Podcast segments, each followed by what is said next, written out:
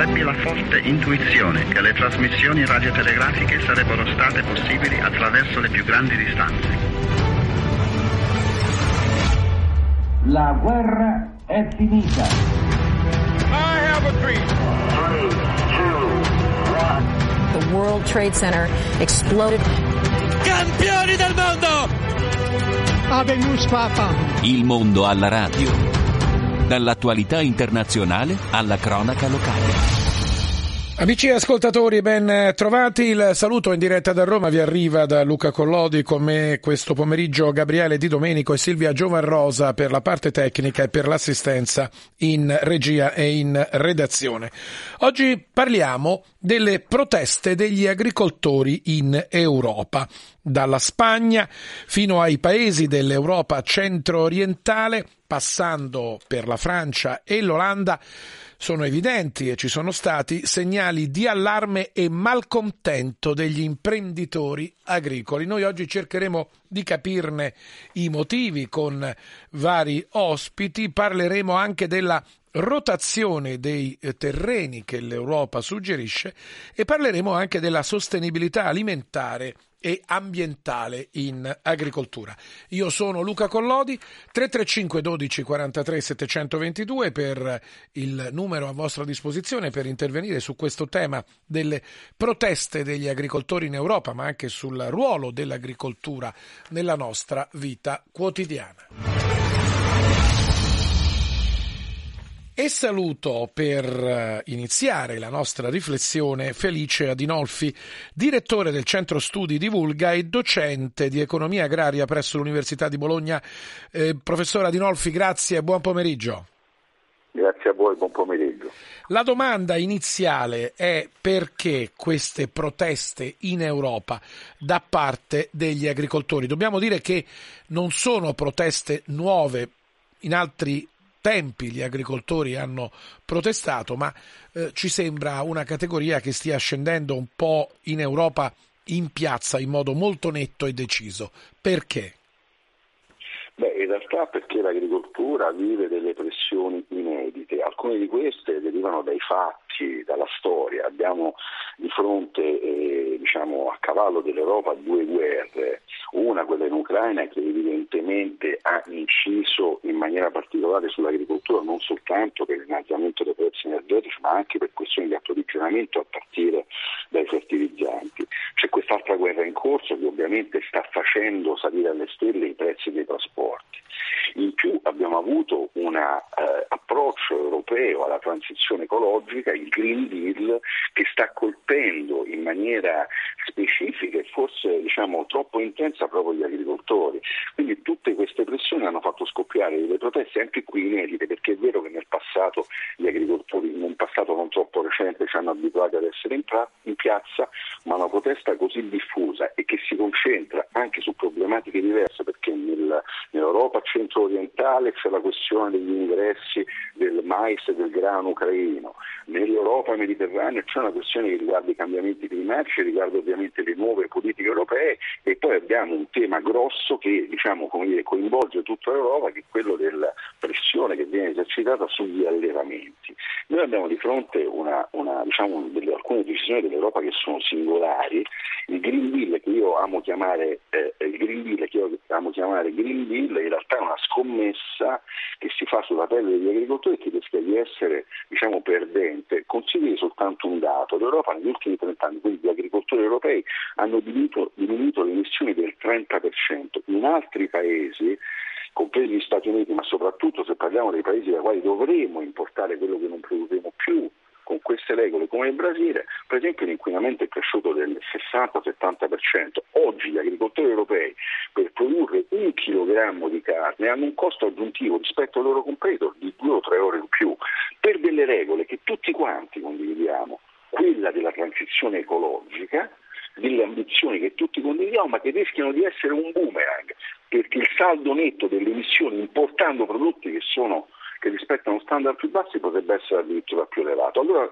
qui c'è il danno e la beffa. Il danno per gli agricoltori perché il settore è evidentemente sotto pressione e queste manifestazioni ne sono diciamo, una, ne sono una cartina di tornasole e poi ovviamente dall'altro lato è chiaro che delle politiche che insistono ormai da 3-4 anni solamente sull'agricoltura rendono il settore, pregiudicano la continuità di ampie porzioni, porzioni di questo settore. In Italia perché in Italia le proteste non ci sono state, abbiamo una situazione leggermente diversa, una situazione nella quale fortunatamente il dialogo tra agricoltori e governo, non solo oggi, anche con i governi precedenti, è stato foriero di un'attenzione particolare all'agricoltura, ma è chiaro che questa situazione più generale, compresa l'idea dell'Europa di traghettare l'agricoltura verso le emissioni zero, non può significare raggiungere queste emissioni zero abbattendo l'agricoltura e quindi eliminandola e importando prodotti da fuori dove si inquina di più. Questo è diciamo, il distillato di quello che sta succedendo. Professore Adinolfi, perché l'Unione Europea dà una scarsa attenzione ai temi dell'agricoltura, che pure è vitale per le economie dei singoli paesi, con proteste che poi nascono all'interno di singoli paesi e con governi nazionali che devono andare esattamente controcorrente rispetto a quello che invece detta l'Europa in una sorta di cortocircuito. In Germania il governo sembra essere tornato indietro, ad esempio eh, sui temi della fiscalità del carburante e del gasolio per l'agricoltura.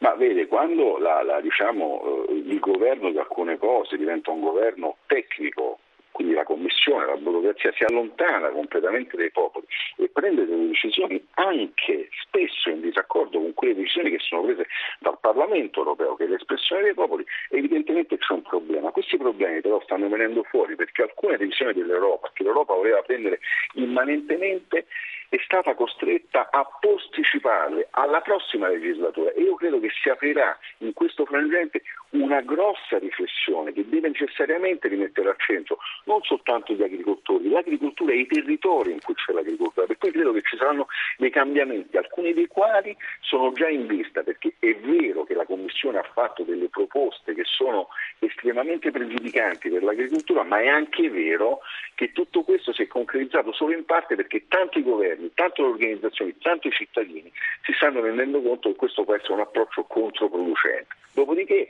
la questione è un approccio dogmatico che va avanti da 15 anni, se 6 o 7 anni fa poteva essere in qualche modo dire, eh, accettabile questo tipo di approccio perché era ancora diciamo, dire, contenuto entro limiti accettabili, oggi la differenza di competitività che questo approccio pone mette i nostri agricoltori spesso nella situazione di dover abbandonare la propria attività. Un'ultima riflessione, mm, professore Adinolfi, il tema dell'agricoltura, che ripeto è così legato allo sviluppo della società europea, in Italia in particolare, ma in Spagna, in Francia, almeno nei paesi del Mediterraneo l'agricoltura ha dettato lo sviluppo eh, delle nazioni e dei popoli, ha risvolti poi anche, se vogliamo, oltre che sociali, anche eh, politici ed è il caso per esempio dell'Olanda dove degli agricoltori hanno dato origine a un partito politico che alle ultime elezioni ha preso il 20%, naturalmente in contrasto con le politiche europee. Quindi come vediamo certo. anche qui poi ci sono l'agricoltura richiama tutto un mondo, c'è tutto un mondo che gira intorno a questo settore tutto il mondo e la politica è molto attenta. Lei ha citato l'esperienza dei Paesi Bassi, le potrei citare questa ultima esperienza in Germania. Lei, come sa, l'ex leader della Link, la sinistra tedesca, sta fondando una nuova formazione definendo, partendo dal fatto che questo tipo di approccio c'è un approccio diciamo, ambientalmente ideologico, perché per tutti sono d'accordo sulla riduzione delle emissioni, sia un punto da combattere. Ed ecco che nei Paesi Bassi, ecco la Germania, presto arriverà penso anche in Belgio, la Francia che in questi giorni, diciamo, in cui in questi giorni la protesta sta montando. Perché la questione è questa, bisogna guardare all'agricoltura non, come, non solo come a un settore economico, ma come ad una trama, un tessuto che non è soltanto produttivo, ma è un tessuto sociale e ambientale che costituisce nelle aree del Mediterraneo, come lei ha detto bene, un elemento fondamentale della vitalità e dello sviluppo di queste aree. L'Europa non è tutto uguale, la Commissione deve capirlo, qualche approccio differenziato inizia ad esserci, ma credo che la prossima politica agricola comune debba rappresentare un cambio di direzione netto rispetto a quello che si è fatto in questi due o tre anni. Grazie a Felice Adinolfi, direttore del Centro Studi Divulga e docente dell'economia agraria dell'Università di Bologna. Professore Adinolfi, divulga che cos'è? Un flash finale? Divulga è un centro studi ha al suo cuore l'idea di eh, esaminare e raccontare gli accadimenti e le evoluzioni del nostro paese non solo con un linguaggio semplice, quindi l'idea di mettere insieme studiosi per fare dei ragionamenti ampi, complessi, ma per restituirli in un linguaggio semplice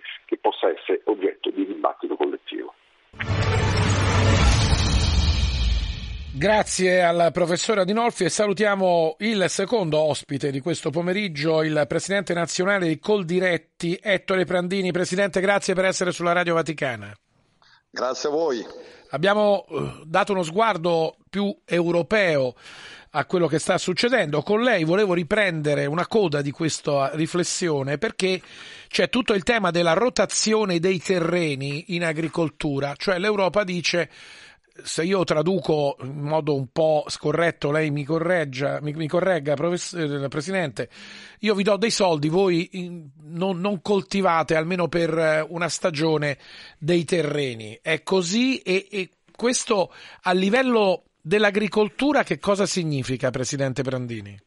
Allora, non è proprio così nel senso che L'Europa ci dà delle risorse economiche per fare delle coltivazioni, la cosa sulla quale insiste un'attenzione da parte del livello europeo è la rotazione delle coltivazioni, quindi non posso fare la stessa coltivazione per più anni sullo stesso fondo, sulla stessa particella, sullo stesso terreno. La cosa che, sulla quale noi stiamo intervenendo e sono convinto che riusciremo ad ottenere il risultato grazie a un eh, proficuo confronto che abbiamo sia a livello europeo sia a livello nazionale è quella invece di inserire, che vengono definite delle cover crop, eh, sostanzialmente delle coltivazioni che hanno una durata di 90 giorni che permettono che il terreno non perda la fertilità e quindi saremo in grado ad esempio di coltivare il mais e di poter ricoltivare il mais fra le due semine, fare appunto questo tipo di eh, ulteriore semina di arricchimento per quanto riguarda il suolo agricolo in modo tale che non venga impoverito. Nel mezzogiorno, quindi nel nostro sud, dove invece è più difficile attuare una rotazione perché abbiamo diciamo così, delle zone che vengono definite aride eh, e quindi spesso e volentieri si semina grano su grano, eh, proprio su questa nuova definizione di terreni aridi potremo eh, fare la stessa coltivazione per due anni consecutivi e quindi gradualmente stiamo arrivando alla soluzione del problema. C'è invece un aspetto che non è ancora risolto, è quello del 5% della superficie che ogni azienda ha che deve essere lasciato a riposo, noi lo riteniamo incomprensibile, soprattutto rispetto a quegli Stati membri che oggi non sono autosufficienti e paradossalmente non coltivando aumentano le importazioni di prodotti provenienti da altri paesi che non per forza sono nel contesto europeo. Presidente Prandini, abbiamo visto le proteste degli agricoltori in Germania le abbiamo viste prima in Olanda, poi in Francia, anche in Spagna. L'Italia sembra tranquilla, è così? Allora, noi abbiamo a nostra volta qualche criticità, soprattutto su alcune filiere che sono quelle di carattere cerealicolo, perché i prezzi vengono ormai definiti a livello globale, soprattutto in alcuni paesi, penso al grano duro, principalmente negli Stati Uniti e in Canada, e quindi eh, si fa più fatica a dare un valore aggiunto a, a questi tipi di coltivazione. Ci stiamo riuscendo con i contratti di filiera che dovranno essere ulteriormente implementati. C'è una netta differenza rispetto a quello che sta avvenendo ad esempio in Germania o in Francia o quello che è successo in Olanda rispetto a quello che eh, succede in Italia. In questi paesi c'è, fa- c'è, stata una forma di disintermediazione, sostanzialmente la politica decideva senza confrontarsi. Eh, in Germania, quello che stiamo vedendo nelle ultime ore, ha messo mano a quelli che era la, la fiscalità dell'agricoltura eh, tedesca, andando a togliere 3 miliardi di sussidi in termini di valore in Italia, con gli ultimi governi che si sono succeduti uno con l'altro, noi questo siamo sempre riusciti a bloccarlo perché abbiamo fatto toccare con mano alla politica, grazie a un confronto, anche in questo caso sempre continuo e particolarmente puntiglioso nel portare poi documenti di carattere tecnico, che quello che avrebbero tolto a noi si sarebbe moltiplicato in termini di aumento dei costi per i cittadini e i consumatori. Grazie a questo confronto l'abbiamo evitato, motivo per il quale oggi ci troviamo in una situazione diversa rispetto ai nostri colleghi francesi, tedeschi e olandesi. Due cose ancora, Presidente Prandini. Di fatto però noi se nei prossimi giorni andiamo a fare la spesa in un supermercato possiamo andare a comprare la pasta con la farina di grillo, perché a quanto pare eh, questa pasta è eh, correttamente venduta anche in Italia, è uscita sulla Gazzetta Ufficiale anche eh, questo tipo di eh, presenza commerciale. Questo cosa significa? Ma noi riteniamo che eh, fortunatamente mi permette di aprire velocemente una piccola parentesi. Eh, nel momento di discussione siamo riusciti a ottenere dal regolamento comunitario e dalle norme nazionali che queste tipologie di pasta devono essere ubicate in uno spazio dedicato all'interno della distribuzione e con un eh, evidente, diciamo così, eh, obbligo eh, di definire eh, la farina per quella che è eh, l'utilizzo, quindi se di grillo o se deriva anche da altri insetti che vengono poi trasformati eh, appunto in farina e mi ripeto. E questo io penso che già sarà un argine al fatto che poi realmente questi prodotti troveranno uno spazio commerciale. Però sono prodotti che sono presenti sui mercati a livello globale, soprattutto quelli asiatici, non hanno mai trovato sponda in termini di interessi in Europa Abbiamo avuto delle multinazionali che hanno chiesto di poterne fare la commercializzazione. Ripeto, io penso che questo non impatterà sul sistema produttivo italiano e europeo. Cosa diversa è per i cibi fatti in laboratorio dove noi diciamo che serve grande cautela perché non ci possiamo permettere che le persone diventino delle cavie umane. E quindi giusto il blocco che il governo italiano ha dato sulla commercializzazione e la produzione, mentre invece si sostiene in modo significativo la ricerca perché dobbiamo avere evidenze rispetto a quelle che possono essere le ripercussioni sulla salute umana, visto che per la prima volta nella storia dell'uomo vengono utilizzate le cellule staminali per produrre in un bioreattore dei prodotti che alla base hanno l'utilizzo di antibiotici e di ormoni, che tra l'altro qua e rafforzo il ragionamento, in Europa ad esempio l'utilizzo degli ormoni è severamente vietato, quindi ci sono delle forti anche eh, controindicazioni e ovviamente anche divieti di possibile commercializzazione già nelle norme comunitarie. Presidente Brandini, un'ultima riflessione. Si rischia una frattura tra il mondo rurale e quello urbano, quello cittadino? Io penso che su questo ci debba essere grande attenzione rispetto a evitare che questo possa avvenire. Eh, per poterlo fare noi dobbiamo ritornare a valorizzare le aree interne, le aree collinari, le aree montane, le aree rurali, che in questi decenni sono sempre state un po' raccontate, sminuite per l'importanza che invece giocano anche in termini di tenuta territoriale e ambientale. Basti vedere quello che è avvenuto col dissesto idrogeologico in Emilia Romagna purtroppo nel 2023, ma poi l'abbiamo visto in Toscana, prima l'avevamo visto nelle Marche e ancora prima a Ischia. Cioè, laddove c'è l'abbandono della lavorazione eh, del terreno agricolo o una non valorizzazione delle aree interne, eh, purtroppo noi abbiamo poi dei fenomeni che rischiano di impattare sull'intera collettività anche quando queste si trovano in aree particolarmente urbanizzate. E a fronte di questo ovviamente uno degli sforzi è quello di portare i servizi, come li abbiamo nei grandi centri urbani, anche in quelle che sono quelle aree che vengono definite marginali. Grazie al Presidente nazionale dei Coldiretti Ettore Prandini e buon lavoro. Grazie e buona giornata a tutti voi. E noi continuiamo questa riflessione in questo programma Il mondo alla radio di oggi dedicato al mondo dell'agricoltura salutando Riccardo Crotti che è il presidente di Confagricoltura della Lombardia. Presidente, buon pomeriggio.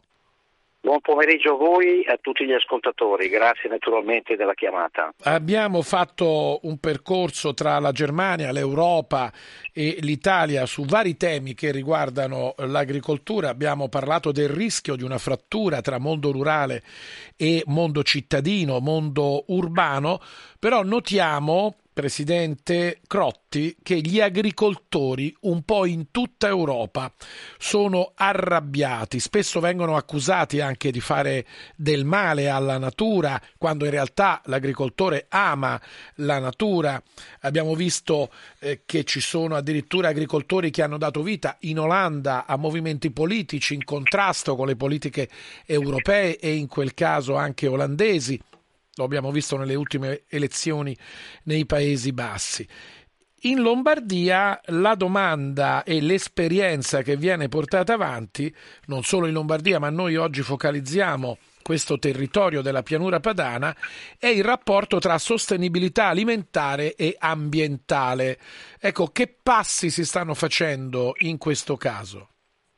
Ma intanto eh, sulla comunicazione che spesso e volentieri eh, pecchiamo perché questa visione europea ideologica di alcune problematiche, eh, soprattutto sull'ambiente, sulla sostenibilità, io eh, ripeto sempre che eh, non lo dico io ma lo dice eh, l'organismo mondiale della sanità, lo dice la FAO, che in Europa, nel mondo c'è bisogno di produrre cibo eh, e soprattutto sa- eh, sicurezza alimentare. Allora eh, si prevede che nel 2050 saremo in 10 miliardi di persone e tutti noi pensavamo che il petrolio fosse il problema del futuro, poi ce ne siamo accorti invece che è il cibo. E allora eh, in Lombardia, ma anche in Europa, bisogna smettere eh, di avere questa visione ideologica dell'agricoltura, perché eh, gli agricoltori siamo i primi custodi del territorio e eh, dobbiamo produrre cibo, cibo, assolutamente che è fondamentale per tutte, eh, diciamo così, eh, per il mondo e purtroppo stiamo soffrendo per tre grossi problemi. Uno è il discorso della crisi geopolitica che c'è oggi e eh, lo vediamo con le due guerre che ci sono in atto e eh, secondariamente il costo del denaro eh, oggi troppo elevato e anche l'inflazione, ma soprattutto vediamo che in Europa la Germania lo sta soffrendo ancora di più. C'è un discorso poi che eh, di mancanza di eh, generazioni che si devono occupare dell'agricoltura, perché naturalmente eh, i, i, margini eh, di sostenibilità che ci sono oggi economica non soddisfano eh, gli agricoltori certamente, per cui c'è un, uh, un, non c'è un ricambio generazionale, questo mette in difficoltà il futuro soprattutto nostro in Italia dei nostri prodotti eh, made in Italy quale eh, grana padano, parmigiano reggiano e eh, prosciutto di Parma, prosciutto di San Daniele, quindi le nostre eh, top più importanti e questo assolutamente, io lo ripeto da sempre, uno Stato deve essere forte se c'è un'agricoltura forte e in Italia manca assolutamente da anni, eh, l'ultimo eh, ministro l'ha fatto Marcora, un piano nazionale sull'agricoltura. Cosa vogliamo fare dell'agricoltura? L'agricoltura quindi deve essere tenuta, Presidente Crotti, in debita considerazione. La Lombardia che cosa sta facendo su questo piano? Ma guardi, la Lombardia devo dire grazie soprattutto eh, naturalmente anche alla politica lombarda che ha questa diciamo così, attenzione particolare nei nostri confronti, vedi che eh, anticipa anche la PAC eh, agli agricoltori, eh, cosa che non viene fatta da nessun'altra parte e questo eh, sicuramente eh, anche ultimamente sta avendo un occhio particolare per il discorso della sostenibilità, perché cosa ci intendiamo per sostenibilità? Sostenibilità. Sostenibilità intendiamo che in questo momento dare garanzie al presente ma anche garantire il futuro delle nuove generazioni. E la Lombardia devo dire che sia sotto tutti gli aspetti produttivo ma anche politico ci sta sostenendo e sta cercando di dare eh, manforte e, eh, perché ha capito che oramai a parte che la Lombardia è una delle regioni eh, europee più produttive eh, dal punto di vista anche sotto il discorso della sicurezza alimentare, della sostenibilità perché eh, ripeto sempre che nel mondo ci sono eh, almeno eh, tante popolazioni che soffrono ancora la carestia. C'è poi a chiudere, eh, Presidente Crotti, tutto il tema della tutela dei marchi made in Italy. Voi ne avete tantissimi, lei prima lo ha ricordato. Certo, eh, c'è il discorso, noi abbiamo oltre 400 eh, prodotti DOP e IGP che non ha nessuno eh, al mondo e tantomeno in Europa e eh, questo deve essere garantito attraverso la sostenibilità ma anche eh, sia ambientale e sociale ma anche economica che deve essere una garanzia per tutto per il futuro perché naturalmente se eh, riusciamo a produrre e eh, a non eh, diventare dipendenti eh, da altre eh, nazioni che ci possono imporre prezzi diversi rispetto a quanto stiamo producendo perché anche a garanzia di prodotti dal punto di vista salubre perché non scordiamo sempre che la sicurezza alimentare deve essere un obiettivo e una missione che tutti noi al primi alla stalla dobbiamo effettuare. Grazie a Riccardo Crotti, presidente di Confagricoltura della Lombardia e buon lavoro a voi. Grazie e buona serata a tutti. Sono le 16.30, noi ci fermiamo con un brano musicale e poi continuiamo il mondo alla radio di oggi.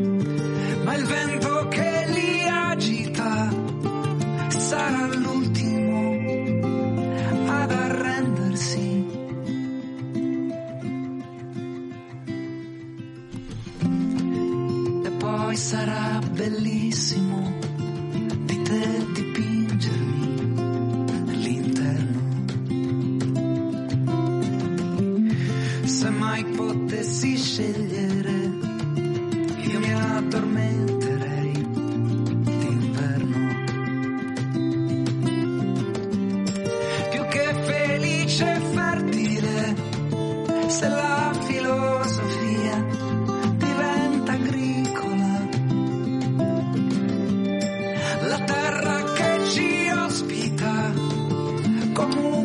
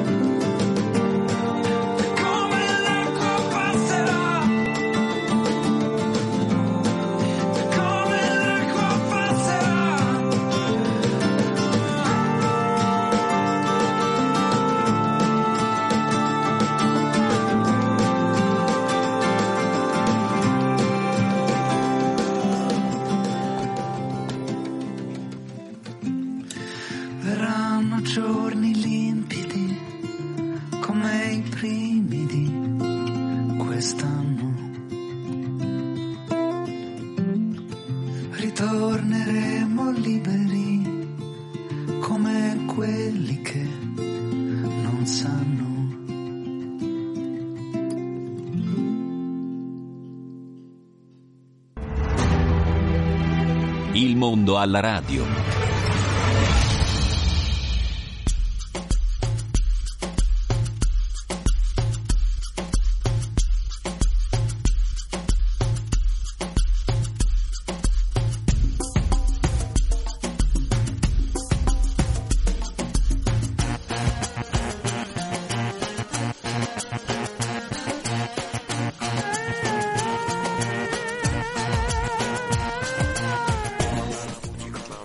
Tony Esposito ci porta con il ritmo della terra a parlare di Air Day Italia. Saluto Tiziana Tuccillo e Giuliano Giulianini, grazie e bentrovati. Buon pomeriggio. Buon pomeriggio a tutti. Grazie, ancora 335 12 43 722 per chi ci vuole eh, scrivere. Oggi parleremo di eh, caldo. L'anno 2023 è stato, secondo gli esperti, l'anno più caldo della storia con il riscaldamento globale medio del pianeta di un grado e mezzo maggiore rispetto a periodi precedenti preindustriali. Ne parliamo con Tiziana Tuccillo e Giuliano Giulianini. Tiziana, premessa. Sì. Io, tutti dicono che sentono più caldo, io francamente sento più freddo. Ah sì? Quindi hai un problema Luca. Avrò un problema io, però sì. in, allora, ammettiamo che il, eh, ammettiamo. Che il pianeta sia con un grado e mezzo in, in più. Che sì. cosa significa? Allora, la notizia è stata comunicata da Copernicus, eh, che è la componente del programma spaziale dell'Unione Europea, che eh, si occupa dell'osservazione della Terra dallo spazio. Allora, hai detto tu che luglio e agosto, come dicono tutti, lo stanno dicendo tutti, sono stati i mesi più caldi mai registrati nel mondo e settembre il più caldo mai registrato eh, in Europa.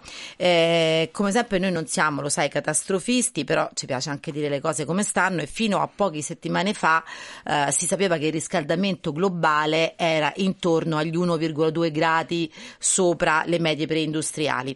Ri- ci ricordiamo che l'accordo di Parigi, che fissa gli obiettivi proprio di lotta al cambiamento climatico, raccomanda di non superare un grado e mezzo ehm, ora, di, prima del 2100, eh, pena un cambiamento climatico eh, non più reversibile. Quindi noi ci siamo già arrivati. E però. infatti Copernicus ci dice che questa soglia noi l'abbiamo, almeno per il 2023, l'abbiamo già raggiunta con 66 anni di anticipo. Quindi, eh, però certo... Il diciamo, 2100 è lontano. Oh, è, è, lontano. Quindi che cosa bisogna fare? Bisogna intervenire stabilizzando le emissioni di gas serra, intervenendo appunto, invertendo la tendenza. Eh, potremmo quindi riscendere sotto questo livello nuovamente. Però ecco, per ora non siamo messi benissimo, bisogna impegnarci. Un aiuto ci viene dallo spazio. Oggi parliamo proprio dell'importanza eh, della ricerca ricerca spaziale per la sostenibilità ambientale e dell'aiuto che possiamo avere. Eh, Copernicus, infatti, come dicevo, è un programma di moti- monitoraggio del pianeta finanziato dall'Unione Europea eh, che vede la partecipazione eh, dell'Agenzia Spaziale Europea, dell'ESA e anche dell'ASI, dell'Agenzia Spaziale Italiana e anche di diversi Paesi membri e eh, del, dell'Unione Europea. E in questo 2023 mh, si è dato il via a questo progetto che si chiama IRIDE, che è finanziato dai fondi del PNRR eh, questo progetto manderà in orbita nei prossimi anni circa 70 nuovi satelliti che monitoreranno il nostro paese, cioè effettueranno rilevamenti e misurazioni di una precisione che non si è mai raggiunta e quindi eh, potranno vedere le nostre coste, i mari, la qualità dell'aria, i movimenti del terreno, eh, la, della copertura del suolo, delle risorse idriche. E i dati eh, e gli elaborati di questa eh, costellazione di satelliti saranno quindi eh, a disposizione di enti, di istituzioni, di istituti di ricerca e anche di, di industrie private, operatori privati e quindi potranno aiutare la ricerca e quindi potranno aiutare eh, l'ambiente. Giuliano Giulianini, mentre Tiziana stava parlando, io pensavo a quanti satelliti stanno orbitando in questo momento intorno alla Terra. Ne partono altri 70 ce ne sono tantissimi in giro, ma Eh. poi tutti questi satelliti che ognuno ha certamente un ruolo fondamentale per le nostre vite, dove vanno a finire? Cioè orbitano È una bella, per è una bella domanda. intorno alla Terra? Allora, per l'eternità no, nulla è eterno, ovviamente, di quello che fabbrichiamo noi. Ehm, una, una- una bella frase che ho, che ho appreso preparando questa puntata è che lo spazio è infinito, ma l'orbita no. L'orbita fa parte della Terra e come tutte le cose de- della Terra, il mare, la Terra, i fiumi, eccetera, l'acqua, eccetera, è finita. Quindi noi, è vero, stiamo lanciando tante cose tra l'altro nel 2022 eh, abbiamo lanciato tipo eh, 2005 abbiamo fatto 2500 lanci, l'anno, l'anno più... C'è un eh, grande traffico sopra c'è un sopra grandissimo traffico, magari dopo approfondiamo e sì, e sta diventando un problema quello che rimane lassù dopo che ha Anche finito. perché prima o poi qualche satellite sulla Terra cade. Allora, da una parte è bene che cadano perché alcuni si distruggono, si, si distruggono, altri bisogna capire come cadono e dove cadono soprattutto, magari dopo ne parliamo. Tu hai incontrato su questo tema che prima Tiziana eh, suggeriva un astronauta, Paolo Nespoli. Sì, allora io sono stato um, qualche settimana fa a Più Libri Più Liberi, che è una fiera di, di editoria, e Epli, che è un editore, ha, ha presentato, qui a Roma, ha presentato il libro ehm, eh, Spazio, la sfida del presente. Anche questo è importante, noi pensiamo sempre alla ricerca spaziale come qualcosa di futuribile, e invece, come ha detto Tiziana, sono cose che ci servono ora in questo presente.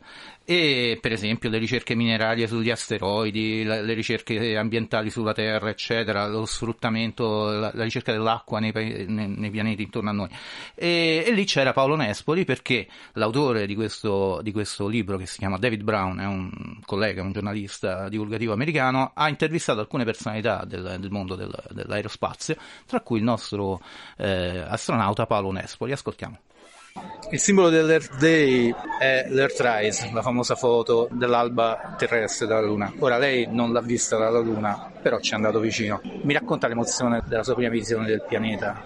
Beh, sicuramente vedere la Terra dallo spazio è una cosa che vorrei dire ti cambia la vita. In effetti ti fa vedere come questo pianeta sia diverso da come lo vediamo quando siamo per terra, perché di fatto io ritengo che guardando il pianeta da terra è come se uno guardasse un quadro stando col naso appoggiato al quadro, cioè sicuramente vede i dettagli ma non vede che cosa ti dice il quadro.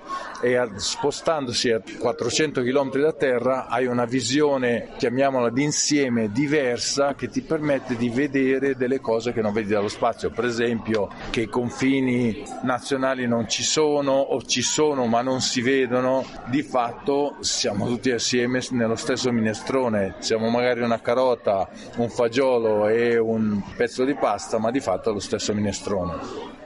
Il sottotitolo del libro è Ambiente, esplorazione e sostenibilità. Ora, tralasciando un attimo l'esplorazione, che insomma è forse l'aspetto più noto della corsa allo spazio, però perché è importante andare nello spazio, stare nello spazio, fare ricerca nello spazio per l'ambiente e la sostenibilità? Beh, lo spazio ti dà delle opportunità che sono difficili da avere sulla Terra, una visione della Terra diversa e inoltre lo spazio è un ambiente molto utile che ti permette di mandare una serie di sensori che fanno delle misure precise su tutto il pianeta in continuazione e questi dati sono le cose che servono agli scienziati per verificare quello che dicono, per verificare le ipotesi, per capire alcune cose. Se non ci fossero questi dati sarebbe molto più difficile fare questo lavoro.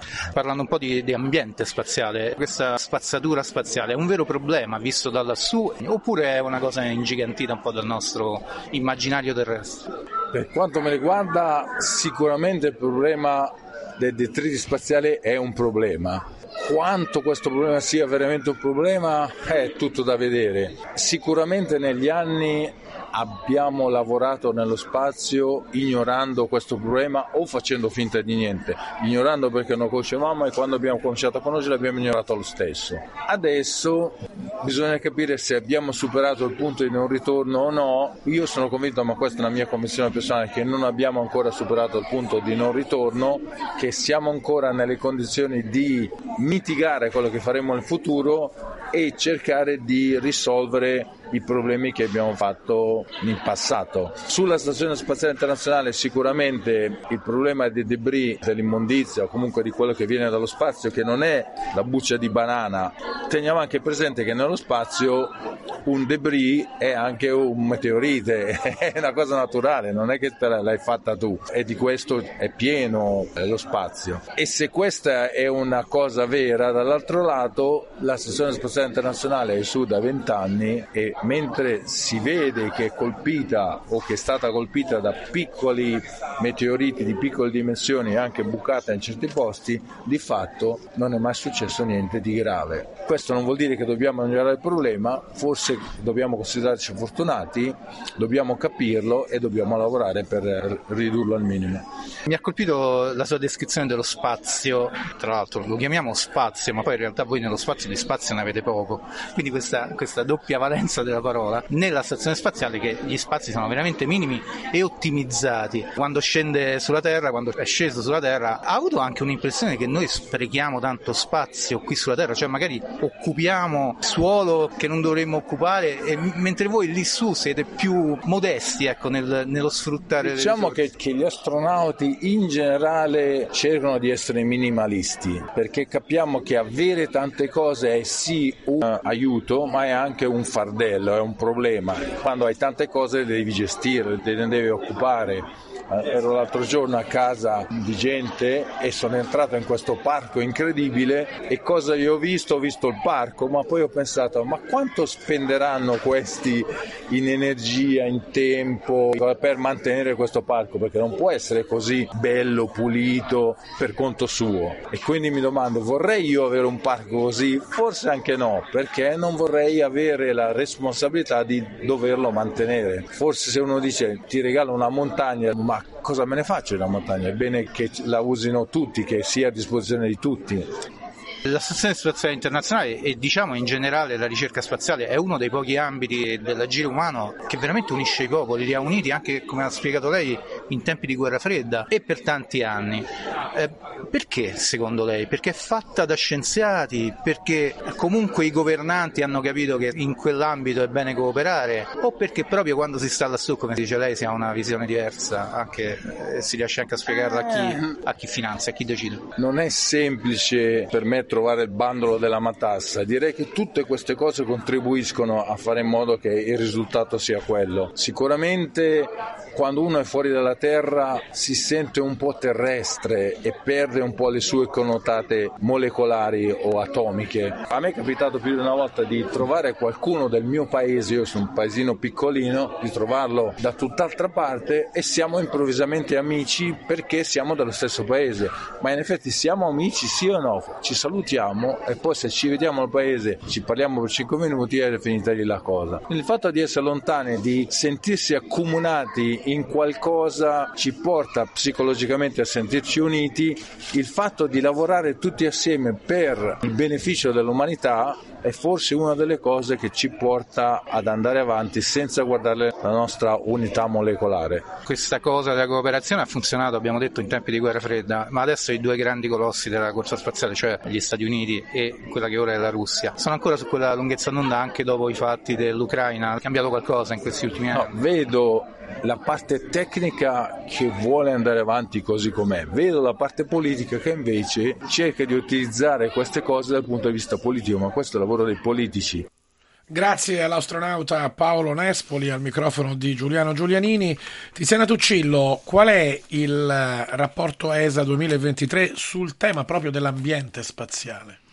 Allora, ehm, adesso io diciamo quello che che diciamo l'ESA ci dice che lo spazio orbitale intorno a noi, eh, nel nostro pianeta, è un'ampia fascia in cui dagli anni 50 hanno stazionato e si sono mossi eh, migliaia di oggetti, navette, eh, satelliti, vettori, razzi e telescopi spaziali. Eh, questo fa sì che ehm, il rapporto che ci possono dare sia veramente molto preciso in questo momento delle coste, di, le, di tutti gli studi dell'ambiente e quindi ci possono dare dare una, una, un grandissimo aiuto, una grandissima mano anche per quanto riguarda l'agricoltura. Prima per esempio tu parlavi eh, dell'agricoltura, no? eh, pensiamo ai trattori con il pilota automatico, ad esempio.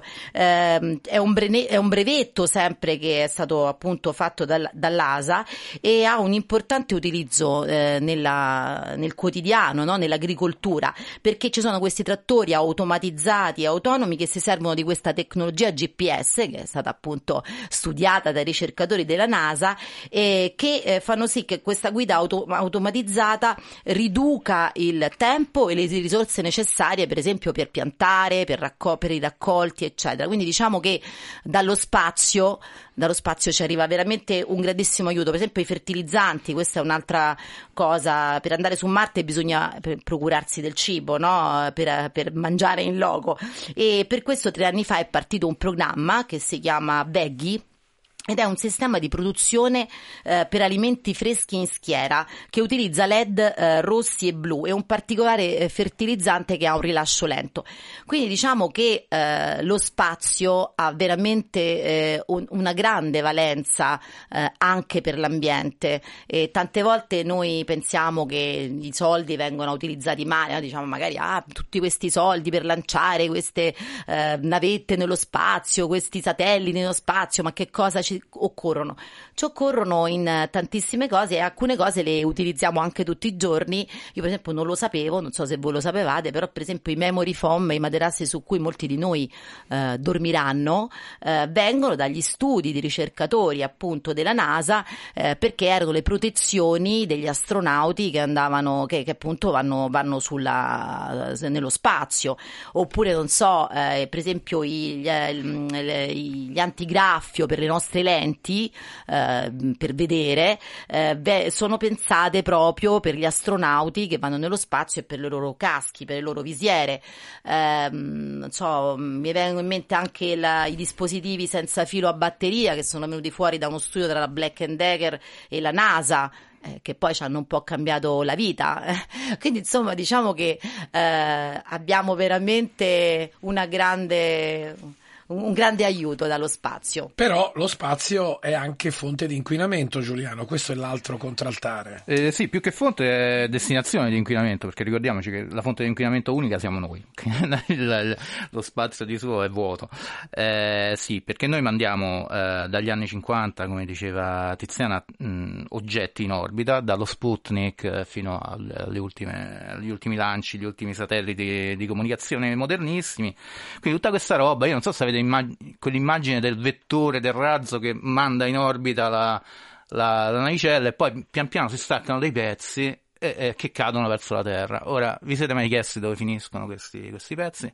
Allora, gli stati più bassi precipitano in mare eh, o magari su territori spopolati. Altri invece rimangono eh, orbitanti perché vengono distaccati ad altezze molto più elevate, dove la, la, la forza di gravità terrestre non ce la fa a tirarli giù, quindi rimangono a girare. Ora, fino a, diciamo, al, a, a, a dopo il 2000 nessuno se ne occupava, anche se pure qui già nel 78 la NASA, qualcuno alla NASA aveva detto guardate che questa roba che comincia a orbitare un giorno sarà un problema. E poi c'è stato un accordo eh, fra tutte le agenzie del mondo, questa è anche una cosa che vorrei sottolineare, quando si parla di spazio c'è una grande cooperazione internazionale, l'ha detto prima Nespoli, in questo accordo di cui parlo adesso c'è anche l'agenzia cinese, quella russa, quella l'ESA, ovviamente quella europea, la NASA, sono tutti d'accordo a dover risolvere questo problema dei, dei detriti.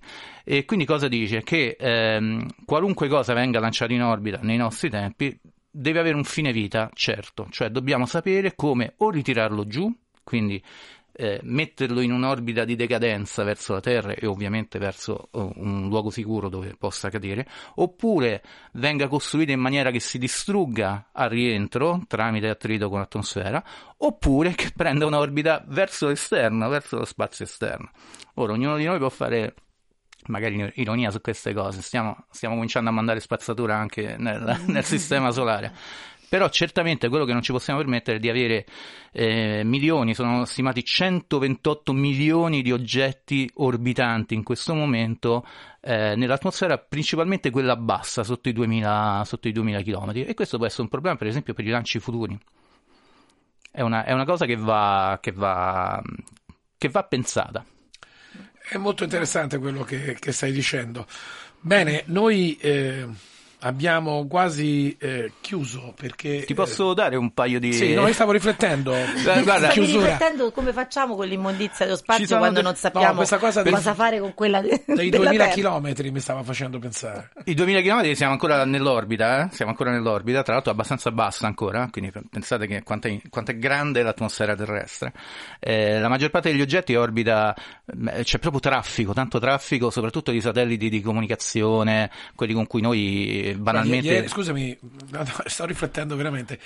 Immagino lo spazio. Gli aerei di linea viaggiano a 10-11 metri Metri, s- sopra eh, la, la Terra. 10.000 metri, Metri, quindi però. 10 Eh. km. Quindi noi abbiamo I 2000 satelliti, chilometri sì, sì, sì, Eh, di atmosfera ovviamente, eh, dove girano quelli per le comunicazioni, per, per- per le dirette tv, per, per internet, adesso ci sono anche... da- La maggior parte sono lanci commerciali e aumentano sempre di più, chiunque, ci sono anche satelliti amatoriali, penso, soprattutto per i radioamatori che mandano su, magari si mettono insieme, fanno dei consorzi e mandano su... E mandano su. Ma eh, per chiudere diciamo con una nota di, eh, un po' più leggera, sai che eh, ci sono oggetti in orbita, molti sono pezzi di satellite che si sono distaccati, magari va in cortocircuito, oppure un meteorite che colpisce un pannello solare e lo disintegra, no? Però ci sono anche oggetti abbastanza curiosi, tipo c'è una chiave inglese che gira, che qualcuno, qualche astronauta che ha fatto una passeggiata spaziale magari si è perso, così. C'è Michael Collins, che è il terzo, il terzo astronauta che è andato sulla Luna, eh, che si è perso una macchina fotografica. Quindi c'è una macchina fotografica che orbita nella... C'è un guanto, un astronauta ha perso un guanto come possiamo fare noi ecco, sulla metropolitana. Quindi veramente ci sono tante cose che, eh, che girano e però ci sono anche, pensa, c'è gente che sta pensando di come andarle a riprendere. C'è l'ESA, l'ente spaziale europeo, l'agenzia spaziale europea, che ha eh, in ballo due progetti. Uno per mandare un, diciamo, un robot, va su, abbranca un oggetto e lo riporta giù, un oggetto abbastanza grande. Nel 2026 partirà una missione per prenderne uno di 112 kg. E poi per oggetti più piccoli ce n'è un altro che lancerà una rete, come una rete da pesca, prenderà questi oggetti al lazzo, diciamo, e li, li, li- li devierà Comunque, verso... chissà che non possa essere un nuovo lavoro. Mi sta venendo in mente che io, che sono appassionata di cose di fantascienza, c'era Star Trek dove c'era un raccoglitore di immondizia spaziale e poi la vendeva, diciamo, a altri popoli dello spazio. Quindi, chissà che non possa essere un lavoro del futuro anche questo. L'Enterprise, L'Enterprise, una, una- esatto. una città galleggiante. Esatto. Benissimo, noi chiudiamo questo spazio del mondo alla radio di oggi. Io ringrazio Tiziana Tuccillo, Buon pomeriggio. Giuliano Giulianini di. Erdei Italia. Da Luca Collodi è tutto, grazie a Gabriele Di Domenico, a Silvia Giovarrosa. L'appuntamento con il mondo alla radio è anche in podcast su Vatican News. Radio Vaticana è questa, continuate ad ascoltarla. Grazie da Luca Collodi.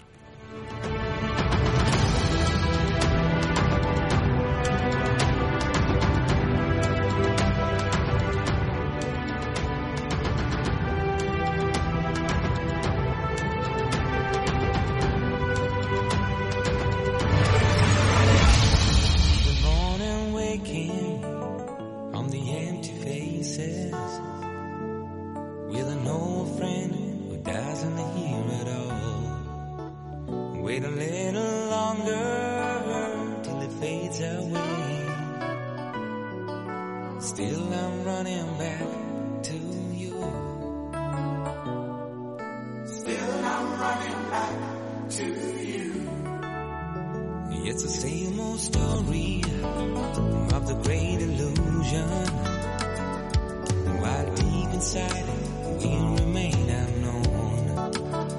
Now you hold them closer.